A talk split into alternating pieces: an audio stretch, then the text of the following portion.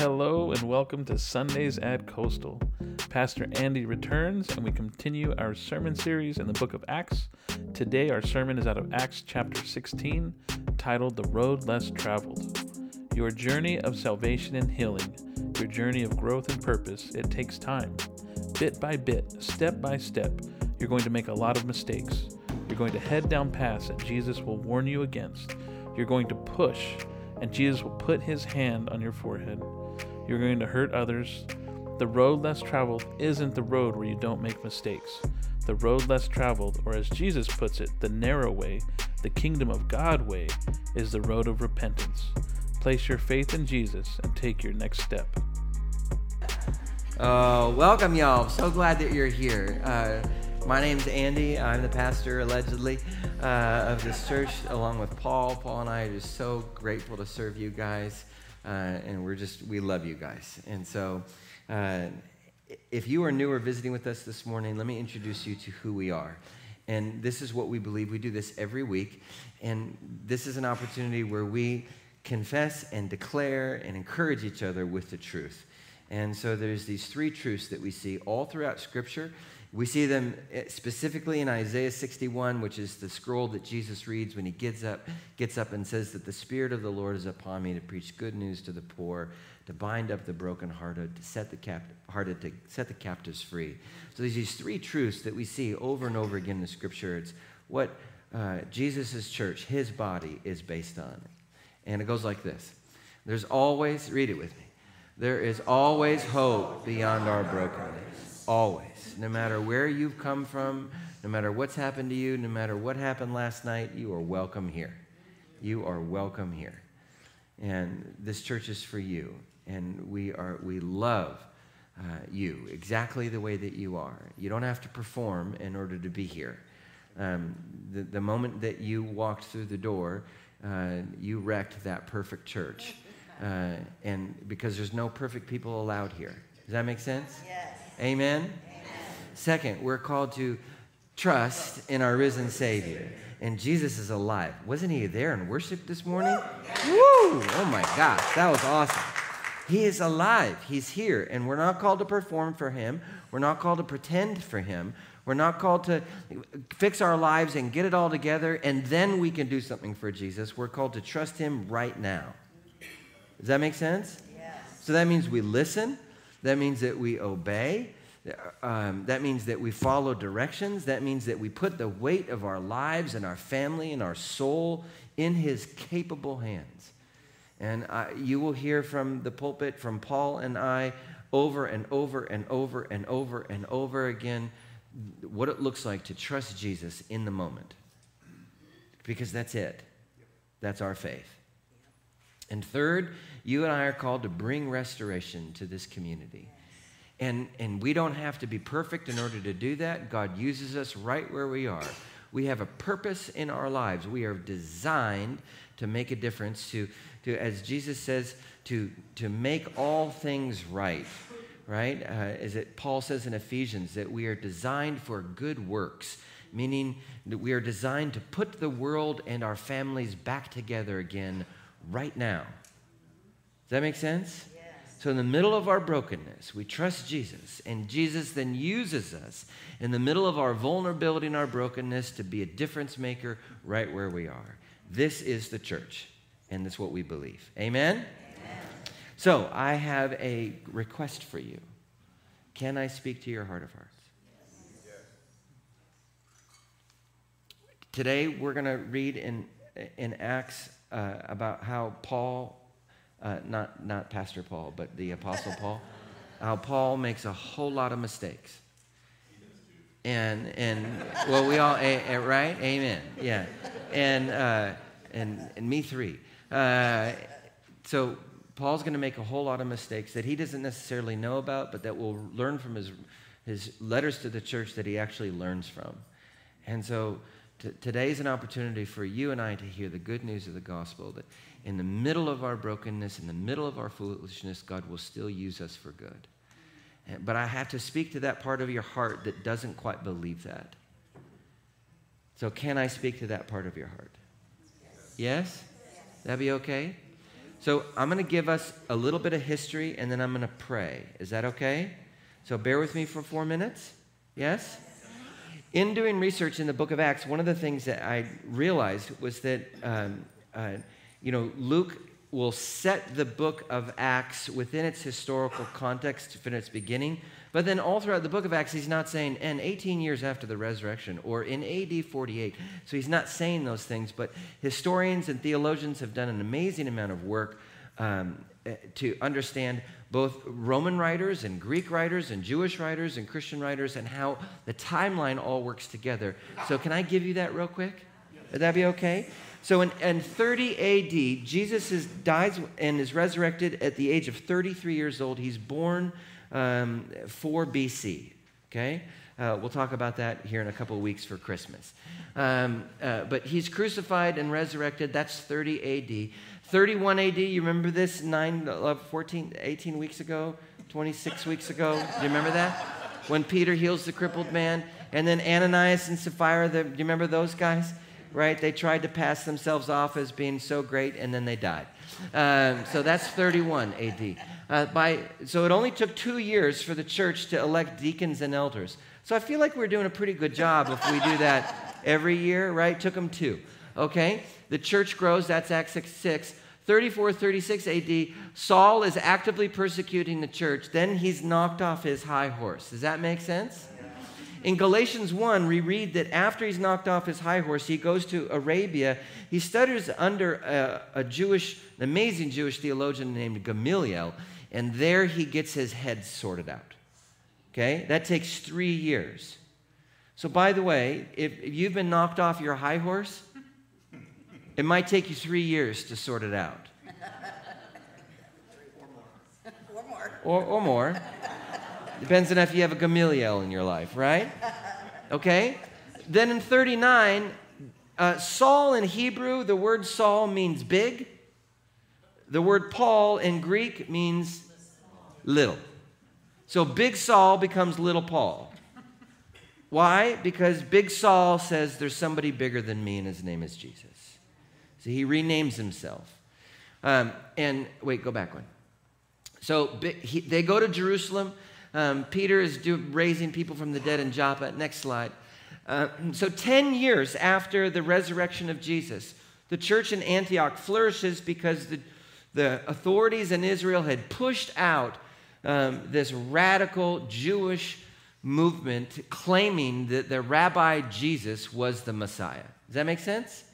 And so in Antioch, which is in modern day, uh, I think it's Lebanon, uh, it, is, it flourishes there. And they send out Paul and Barnabas. Uh, that's from 40 to 44. By 45 AD, remember John Mark the intern? Right? He goes on the journey with Paul and Barnabas. That doesn't work out well. We'll read about that today. Uh, by 48 AD, there's massive conflict about in Jerusalem. This is 18 years after the resurrection wait a minute, are we Jewish? Can we eat bacon wrapped shrimp? What do we do with the law? How does this all work? Right? And so 18 years later, they're discussing, they're figuring it out, right? Um, Paul and Silas head out. There's a major conflict with Paul and John Mark in 48 AD. We'll read about that today. 49 AD, Paul writes to the Galatians.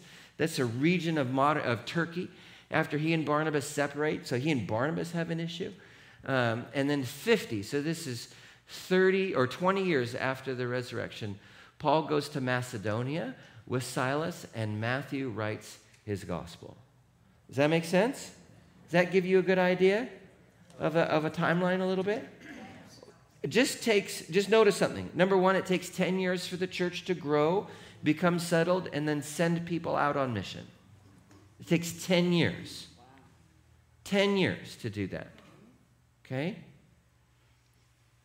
Uh, Big Saul takes three years to get his head set straight.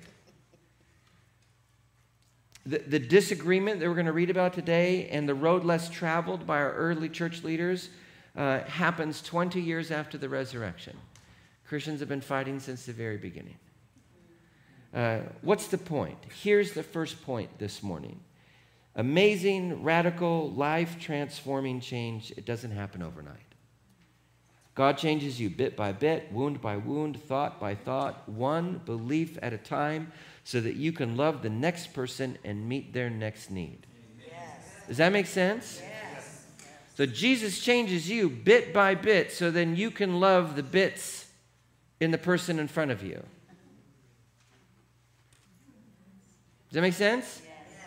Jesus changes you thought by thought so that you can listen thought by thought in love to the person in front of you. Picking up what I'm putting down? Now, looking back, I can say over the course of my life, I have changed radically.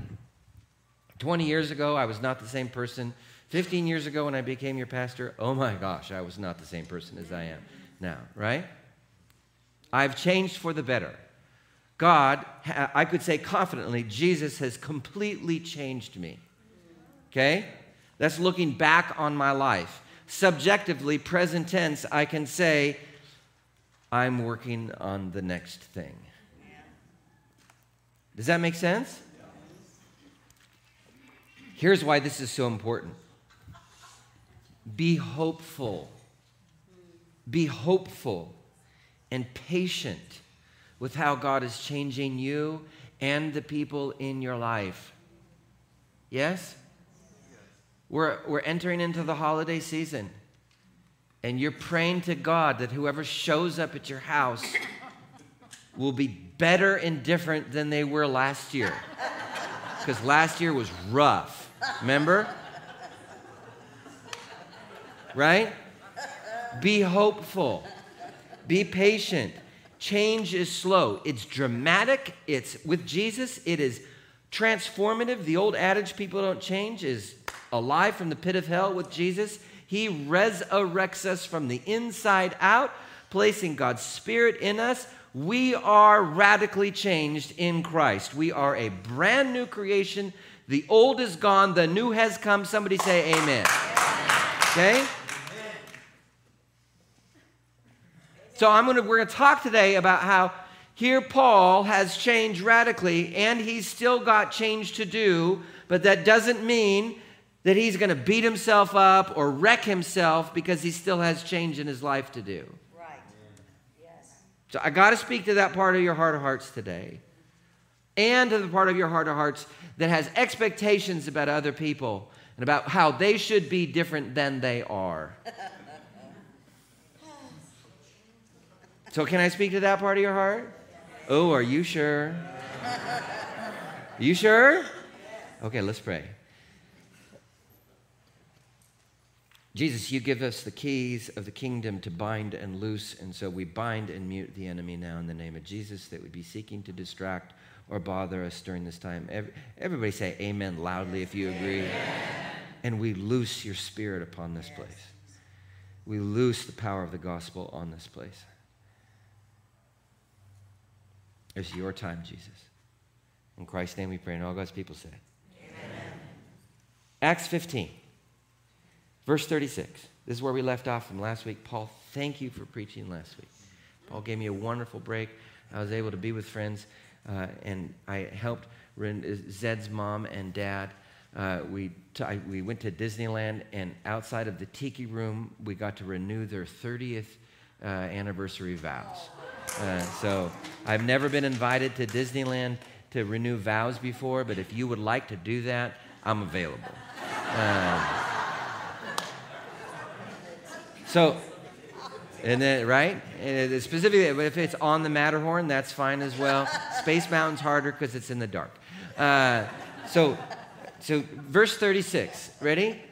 Sometime later, Paul said to Barnabas, okay, so this is around 48 AD. Okay? So a couple of years have passed since the, uh, dis- or almost a year and a half has, has passed since the discussion in Jerusalem, which Paul talked about last week. Okay? So sometime later in, in, uh, in Luke's writing is a year and a half or two, right? It was last day, right? A couple whiles ago. That make sense? Okay. Sometime later, Paul said to Barnabas, Let's go back and visit the believers in all the towns that we preached the word of the Lord and see how they're doing.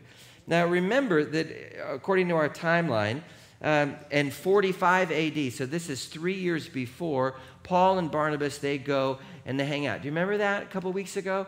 How they hang out in Paso, and then that's Lystra and Derbe, and then they go to San Luis, and then Paul literally gets stoned to death and then he gets dragged out on a horse out to the city dump and all the believers like are there rallied around him and they're praying for him and the dude gets back up remember that a couple weeks ago? Right? And then they walk to santa maria afterwards right? Like that's nuts okay? So paul says let's go back right? Paul says let's go back and barnabas was like mm, okay. Um, now what's going to happen next? And, uh, and, and not all theologians agree about this. I have an opinion here. This is my opinion. What's going to happen next is we're going to see Paul's his, his humanity, his brokenness on display, and the adjustments that Jesus is going to make to continue his faithful love to Paul. Here we go. Verse 37. Bar- read with me. Barnabas wanted to take John, also called Mark, with him, the intern. Now, three years ago, John Mark was just a teenager, right? Young man. He's been away to college. He's changed. Make sense? I don't know if you know this, but when kids are like 19 and 20, and then when they're 23 and 24, they're different species. Especially for men, right? That's when we get a prefrontal cortex, which women have had since they've been 13, right? And they can like have emotions and stuff. And like, you know, for guys, it's like, oh, you hit me right in the feel, you know, because we get one until we're about 24 if you're lucky. Most guys don't figure that out until they're about 64. But, um, but there it is. Okay? So Barnabas says, let's take John Mark. And verse 38, read with me. Ready? Here we go. But Paul did not think it's wise to take him. Pamphylia and not continue with them in the work. They had such a sharp disagreement that they parted company. Dang it. Right from the beginning of the church, we got division. This is not good. Barnabas says, let's take John Mark the intern. Right? The guy who's currently writing the Gospel of Mark with Peter.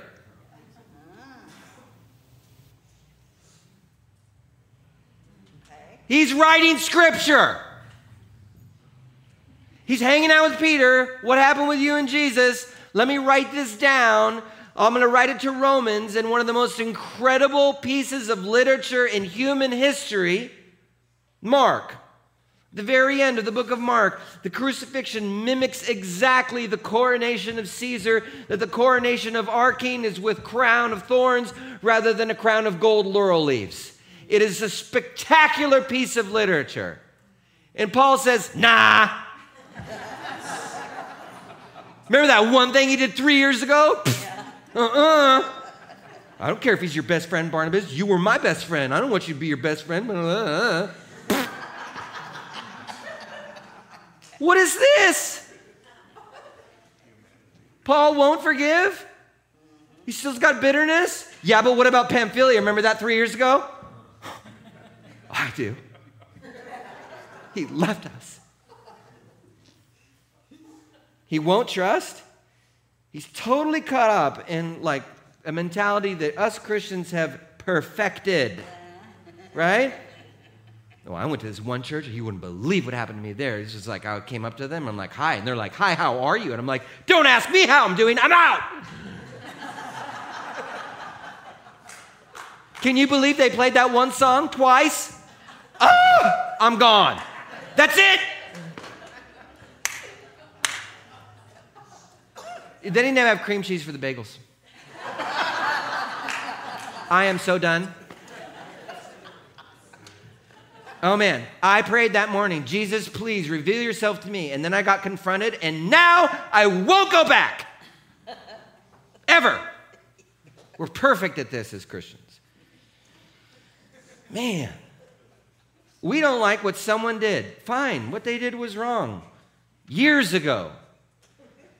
And then we just leave. Or even worse, we drive them away. In every other religion, especially every other cult, membership is taken quite seriously. They don't let you go. they track you down. Christians, we don't do that. Like, you know, Paul and I don't like spend our weekends like, who's left the church? Who you got this weekend? Are you ready? Would TP their house at 3 a.m., spray paint their door, come back to church. It's not how it works, right? In every other cult, every other religion, leaving that cult, leaving that religion has catastrophic consequences for you. You lose your family, you lose your business, you lose your life sometimes, you lose your well being, you lose your sense of security, you lose your sense of safety. Does that make sense? Yeah. Churches don't do that to people who leave. And what Christians don't understand is that there are catastrophic consequences for division within the church let me put it this way God has specific plans for this church. He always has, He always will. He has specific plans for every church. It's His body. Does that make sense? In the moment that we remove ourselves from that body, whether we're being foolish or, or not, that's the moment that we remove ourselves from what God has planned. Does that make sense? I'm not saying that you can never leave a church if that church is just like in a steep nosedive or the leadership is awful. I'm not saying that. I'm saying that in petty arguments among Christians, we will leave. And what we do when we do that is that the people that we were supposed to bless, now that's not happening. The gifts that we were supposed to give of our time and our talent, of our money, now the church doesn't have those. The people that we were going to have conversations with in small groups, and then what they were going to say at just that moment that was going to heal that wound in our heart, that is delayed until we go to another church and get invested and try again to get connected and to serve and to be willing to let people speak into our lives. Does that make sense? Yeah. But what ends up happening every time that we leave is that we go to another church and then we dip our toe in the water and we go, I don't know. And then we're not interested in people blessing us. We're speaking into our lives, and we're not going to do the same for other people. It takes a long time for that to happen. And so, God's specific plans, they're not ended, they're just delayed. You picking up what I'm putting down? Here's what's amazing about our Jesus Jesus does not give up on you. Amen. There's a movie out in 2011 called The Adjustment Bureau. Emily Blunt and Matt Damon. You know who Matt Damon is? Right? He always has a movie where he has to rescue a planet or the timeline by his own sheer efforts. Right? Uh, and and Matt Damon, literally, the, the, Adjustment Bureau is in charge of the timeline or in charge of predestination. And so Emily Blunt and Matt uh, Damon, they, they keep on changing how the future is going to happen, and these timeline agents have to come in and adjust the timeline so that it all works out. Right? It's an interesting movie. Here's the point Jesus is the adjustment bureau. God's will, his capital W will, is his grand plan to save you and bless you and restore you and then use you for his kingdom. Picking up what I'm putting down? God's grand will accounts for the changes in everyday plans. Does that make sense? So when you make a foolish decision, like Paul makes a foolish decisions, Jesus' will to bless you and to use you and to save you still will happen. It's just going to go through a different route. Picking up what I'm putting down? The healing is still there for you because His will will be accomplished in your life. Your purpose is still here for you because His will will be accomplished in your life. Do you understand what I'm saying? There's no point in your life where you have derailed your life from the plans and purpose God has for you. Amen. Somebody say, Amen. I'm preaching now. There is not a point in your life where other people's decisions will derail God's plans to bless, help, restore, use you for his kingdom. It's just going to look a little different. Amen? Amen? Yes. Amen. Next slide. God's mercies for you are new every morning. And Jesus, read this with me. And Jesus will never, ever give up on you. Ever. God's will for you is good, perfect, and pleasing, and His will shall be done in your life. Oh, this is good this morning. So let's see how Jesus works to make His will be done, even though Paul makes a foolish choice. Verse 39. Barnabas took Mark and sailed for Cyprus, but Paul chose Silas and left, commended by the believers to the grace of the Lord. He went through Syria and Cilicia, strengthening the churches. Barnabas takes the intern John Mark, now grown up, to the island of Cyprus. They were there before. There's a politician there, the governor of Idaho. You know who that is? Nobody does right? Sergius Paulus, he gave his life to Jesus. They go back to him, right? Paul and Silas head north to Syria and then to a large region called Cilicia. Next slide. Here's the region of Cilicia. This is, you see the north, eh, this is the white is the northeast region of the Mediterranean.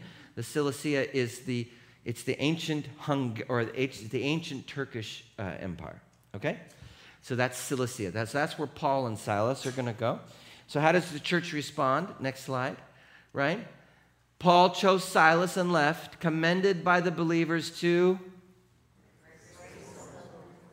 The church has grace. The give grace is getting what you don't deserve. They have grace for Paul.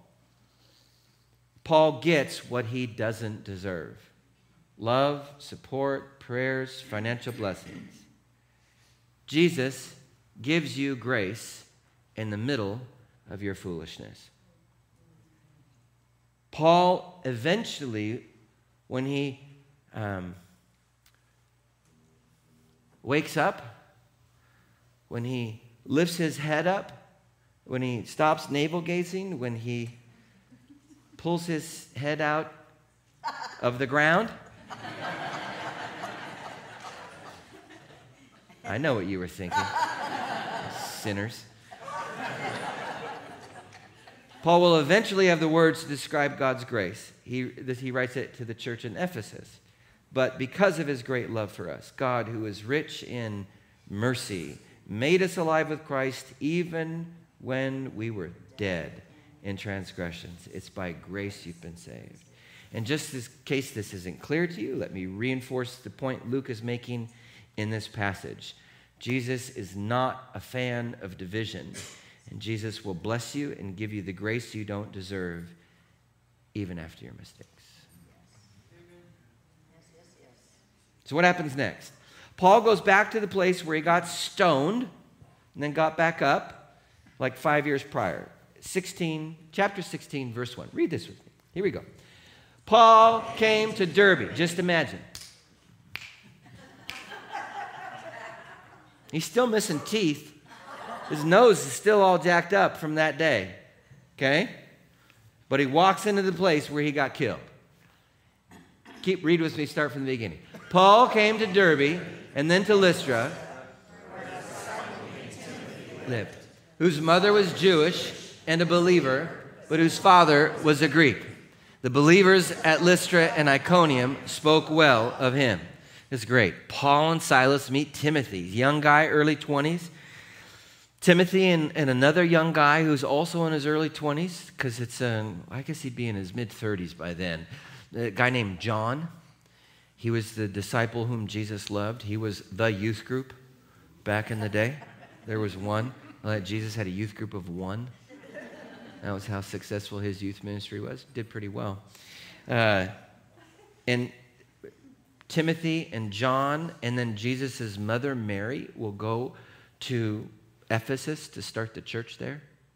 John and Timothy are, and, and Mary will lead the church in Ephesus. Okay?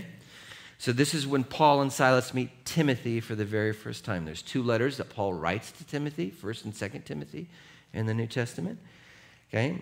Now, I'm going to say something that not all theologians agree on. I could be wrong, but here's what happens next. Verse 3 Ready? Paul wanted to take him along the journey. Hey, Tim, do you want to come on this journey with me? Tim says, Okay. Paul says, Just one little thing we got to do first.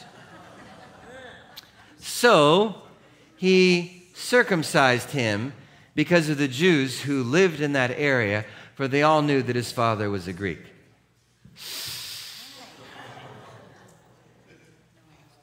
Here's my thoughts. I could be wrong, but I think Paul makes a terrible mistake. Timothy might agree. Uh, in fact, I think Paul's about to make a bunch of him. Here's why Paul is demanding that Timothy go through hell for what? For what? Because of the Jews who lived in that area, for they all knew that his father was a Greek. Why? What, what is that? I think it's fear. I think Paul's afraid that he can't do ministry if Timothy doesn't look the Jewish part altogether. Okay? A little over a year later, this is 48 AD, 49 AD, Paul is going to write a letter to the exact same region. Cilicia has also a synonym to it. It's the region called Galatia. That's the book of Galatians. It's to all those series of churches Lystra, Derbe, Iconium, all those places. Paul's going to write to them, and this is what he's going to say Does the God who lavishly provides you with his own presence, his Holy Spirit, working things in your lives you could never do for yourselves, does he do these things because of your strenuous moral striving? Or because you trust him to do them in you? Paul's saying, what makes you better? What changes you? Is it is is the good things in your life the fruit of your effort or is it the fruit of the Holy Spirit? Paul in Galatians will then say, listen, that all the love and the joy and the peace and the patience and kindness and goodness and gentleness and faithfulness, self-control, it's not the fruit of you going, ah! I've got to be better. It's the fruit of the Spirit. So then he'll write in chapter 5, read this with me loudly. The moment or any other rule keeping system, at the same moment, Christ's hard won gift of freedom is squandered. Oops. Timothy was like, What? But I think you come on, Paul. Bro, I was I can't really? Mm. Mm. Mm. What's happening with Paul? It's the same thing that happens to all of us. We think we're heading in the right direction, and then we run into the brick wall of reality. We make mistakes, we hurt others. Timothy was certainly hurt. Uh, then what happened has happened. Maybe a month later, maybe a year later, we wake up and we realize, maybe 20 years later, we go, oh no. Oh, what have I done? And we got choices at that moment, right? We got choices. I was, I was driving. I was driving with a friend yesterday, and I, I, I was going to turn into the lane, and then I didn't. And my friend's like, What? You know, they're freaking out. They're like, Hey. And I'm like, Oh no, it's the car. And they're like, Why are you blaming the other? There's no, just check your pride. It was you. mm hmm. It was. It was me. It was me. Right? In that moment, I doubled down. No, no, no, it was their fault. No, it wasn't. It was my fault. Yeah, I w- you know how when you do this on the freeway? I, I, that was my fault. That was me yesterday. I apologize. That's pride. Uh, the other thing that we do that's pride as well is that we do something, we say something, we hurt somebody, and then they have an emotional response. And then what we do is we think, oh, they're being so emotional as opposed to, mm, maybe I hurt them. Another response to this is that we can be entitled. We can think, you know what? Oh, I've been through so much. I work so hard. I'm owed this. And it doesn't matter how difficult it is for them. I'm owed this.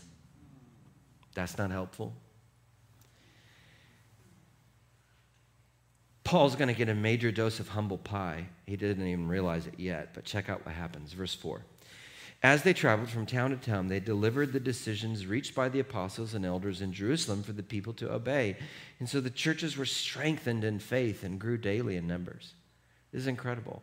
Even though Paul's making serious mistakes, Jesus is still using Paul and Silas and a hobbled Timothy to do his will.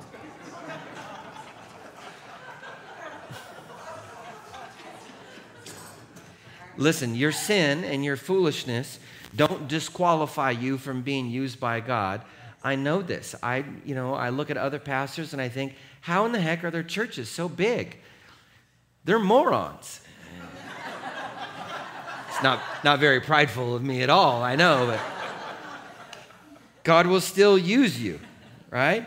If God waited to use his people when they weren't sinning, there'd be nobody God could use. Right? Yes? Yes. Okay, then. The, read this loudly.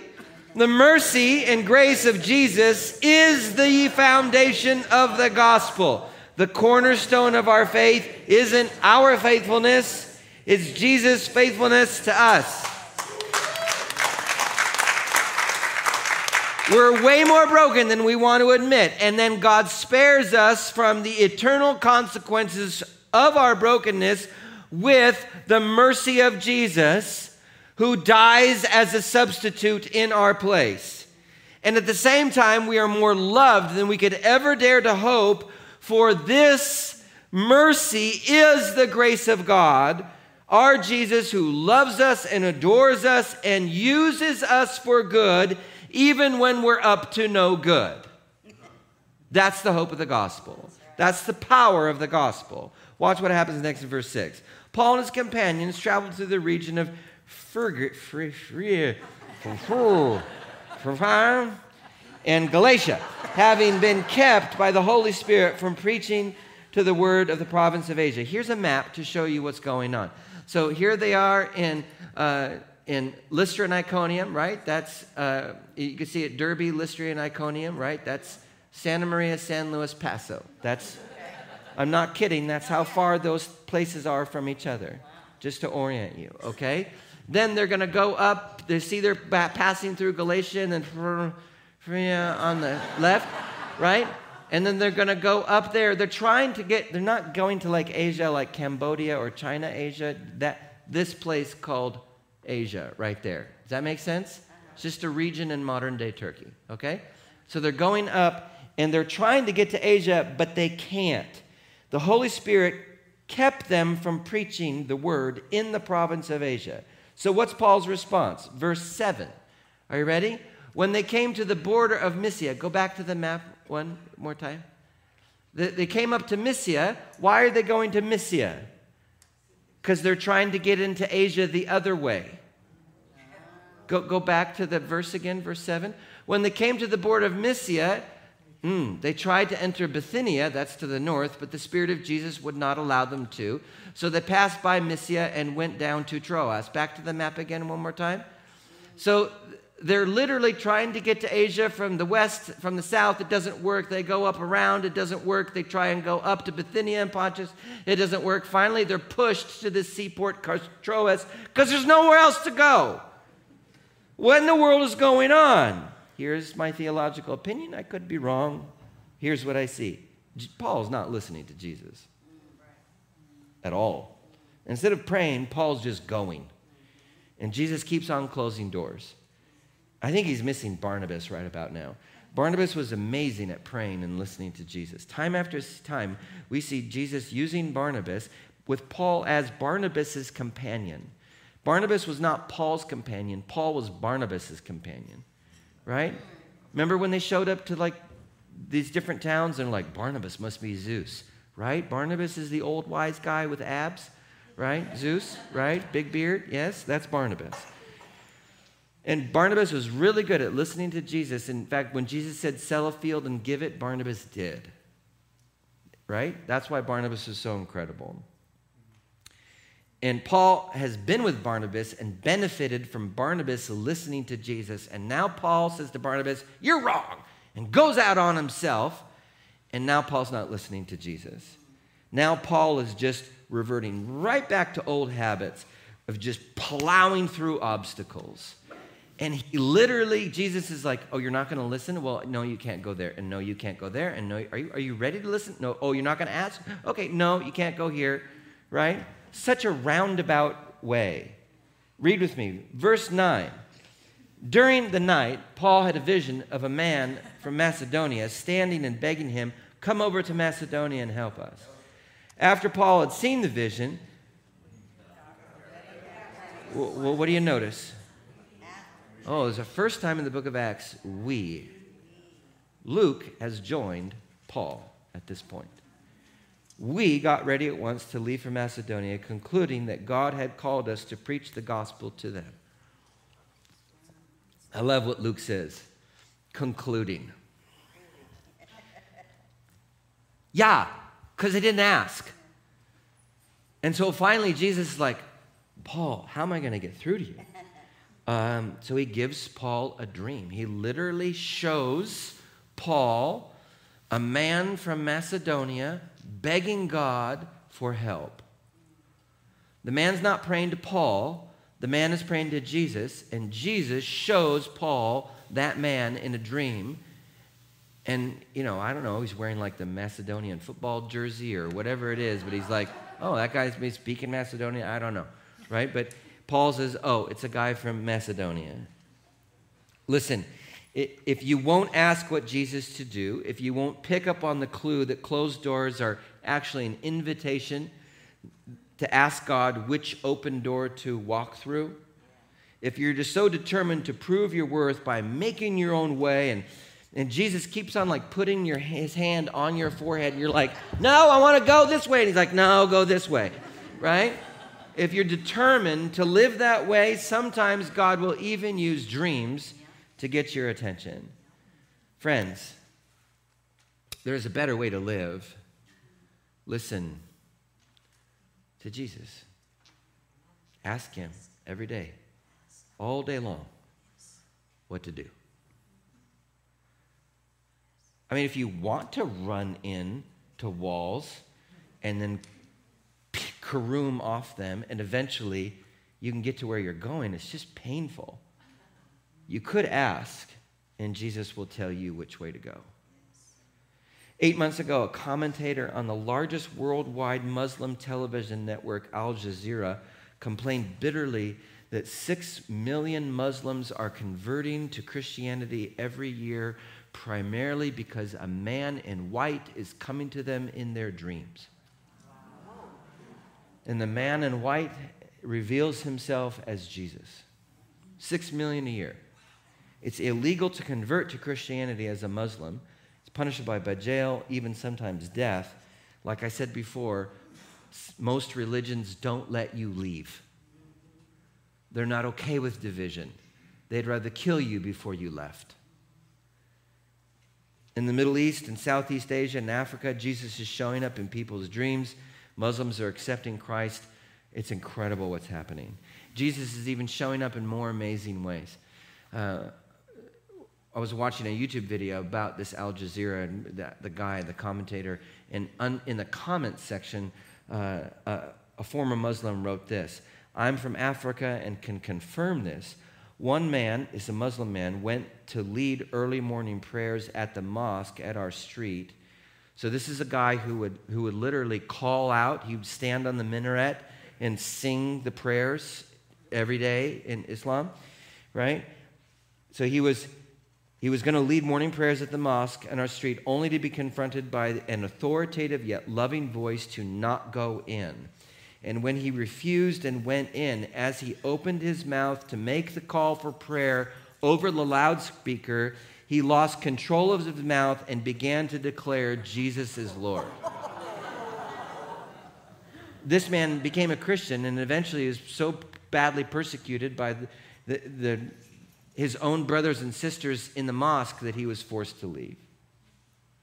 Friends, listen to Jesus. Literally, billions of people are crying out in anguish because they have zero hope in their lives. They want direction, they want love, they're desperate for mercy, they're desperate for their lives to mean something. They're searching for grace, they can't find it. And Jesus is showing up for them in their literal dreams so that they might know the love and, sa- uh, uh, and mercy of our Savior. Amen? And what do we do, those of us who have Jesus? Oftentimes we don't listen to him at all, which makes no sense, but we do it. We don't ask what's next, and then we get mad at the person who's also a Christian, be like, well, you're not my best friend, ah, and then we separate. What? That's what we do. We have so many friends who've left the church. Maybe that's even been part of your story. You've left a church. Look, can I just say, I'm so glad that you're here today. Don't leave. Maybe you're listening or watching online right now and you've left or you're considering leaving. You're still not sure. Stick around. Come back. Give the mercy that you're so desperate for. You got family coming into town soon. Give the mercy you're so desperate for. Give the grace that you cry out for. Forgive just as Jesus has forgiven you. When you do this in a church, you'll actually look down and realize wait, I am the church I've always wanted to be a part of. That makes sense? You'll be the person that others will hope and pray will be in the church that they're looking for. I need to say this Timothy didn't hate Paul for what Paul did to him. Timothy still let Paul mentor him. Barnabas and John Mark, they didn't hate Paul either. They forgave him. John Mark was the guy who fed Paul when Paul was in prison in Rome. When he was in the Mamertine prison writing the book of Romans, John Mark was the guy who gave him food. When Barnabas and Peter made the horrible mistake of pushing Gentiles away from the faith, it was Paul who stepped in and brought reconciliation. So the story of Paul and Barnabas splitting over John Mark isn't the end of the story. All of these brothers and sisters in the faith found a way to come back together again. And that is also the story of our church. Robert Frost has a poem called The Road Less Traveled. The last lines in my ha- were up in my house as I grew up. I read them almost every day. It goes like this Two roads diverged in a wood, and I, I took the one less traveled by, and that has made all the difference. Listen, the, the journey of your healing and your, the journey of your growth and your purpose, it's going to take time, bit by bit, step by step. And you're going to make a lot of mistakes. You're going to head down paths that Jesus will warn you about, and you're going to push, and sometimes Jesus will redirect you, and other times he will let you fall. You're going to hurt others. The road less traveled isn't the road where you don't make mistakes. The road less traveled, or as Jesus puts it, the narrow way or the kingdom way, is the road of repentance. It's you standing and fighting for a heart that listens to Jesus, that obeys, that repents and turns around that when Jesus says to you, Come to me, all you who are weary and heavy laden, that you would be the man or the woman that would turn and say, Jesus, I'm here. Don't be afraid to come back. All the mercy and grace that you need is already here. Don't be ashamed of your foolishness. God is still using you right now.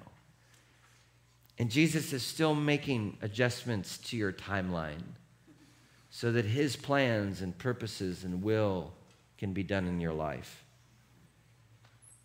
I'll end with this. The miracle of salvation goes beyond anything we can imagine. Salvation isn't just that we get to go to heaven. Salvation is that Jesus brings heaven into the middle of our hell, even when we don't ask for it. Jesus is just that good. Can we pray?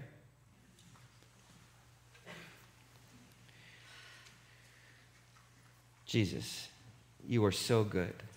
As our ushers come forward for, and our, our deacons come forward for, for communion this morning, we know that you, Lord Jesus, by your blood shed for us, by your body broken for us, that you, Lord Jesus, are the only one who can give us the grace and mercy that we need who can restore us. And so, Jesus, right now we come back to you. God, I thank you for every single person who's here today, whether they're here from another church or not. You've called them to this place, and they are here, and I see them risking and making incredible friends and doing things that they've always wanted to do. So, Jesus, thank you for this church and how you've put it together.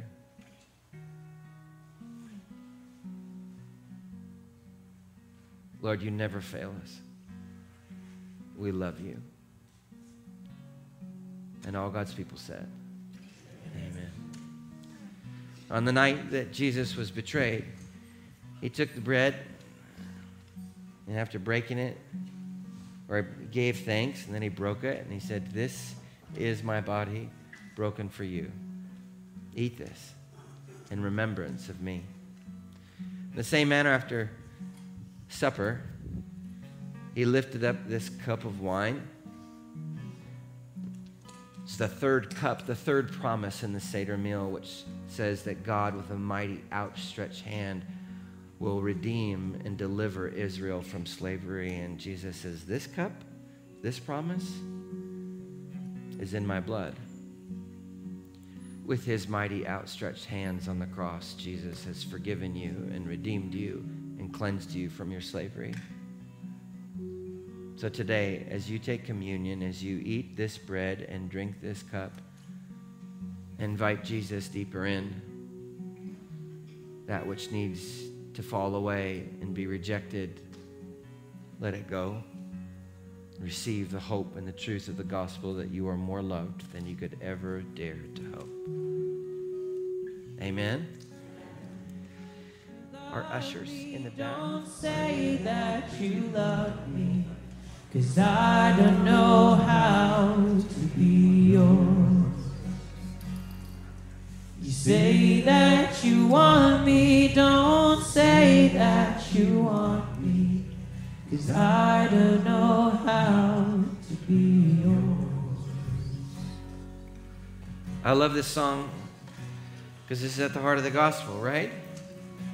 Like, it can't be my faithfulness that knows how to be God's. In fact, it's God's faithfulness that grabs a hold of me. Because whether we love God or hate God, He says, I'm not going anywhere. I'm holding on to you. Amen?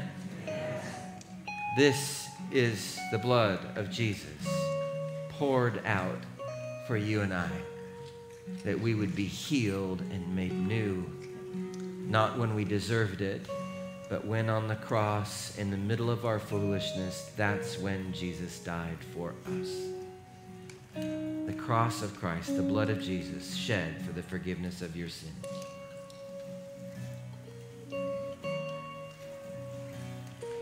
And now, now may the Lord bless you and keep you. May he make his face to shine upon you and be gracious to you.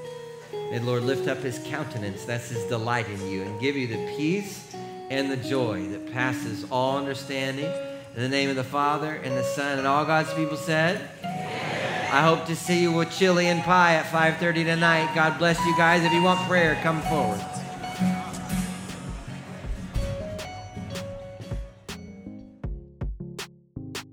Pastor Andy Rock is the senior pastor of Coastal Community Church. It's located in Grover Beach, California, and serves communities across the Central Coast. Join us online each week on Sunday morning at 9 a.m. for our weekly live stream. We also have two in-person services at 9 a.m. and 10:40 a.m. in our sanctuary. Coastal Community Church is located at 1830 Farroll Road, Grover Beach, California. For more information, visit our website www.mycoastal.org. Thanks for joining us, and I hope you have a great week.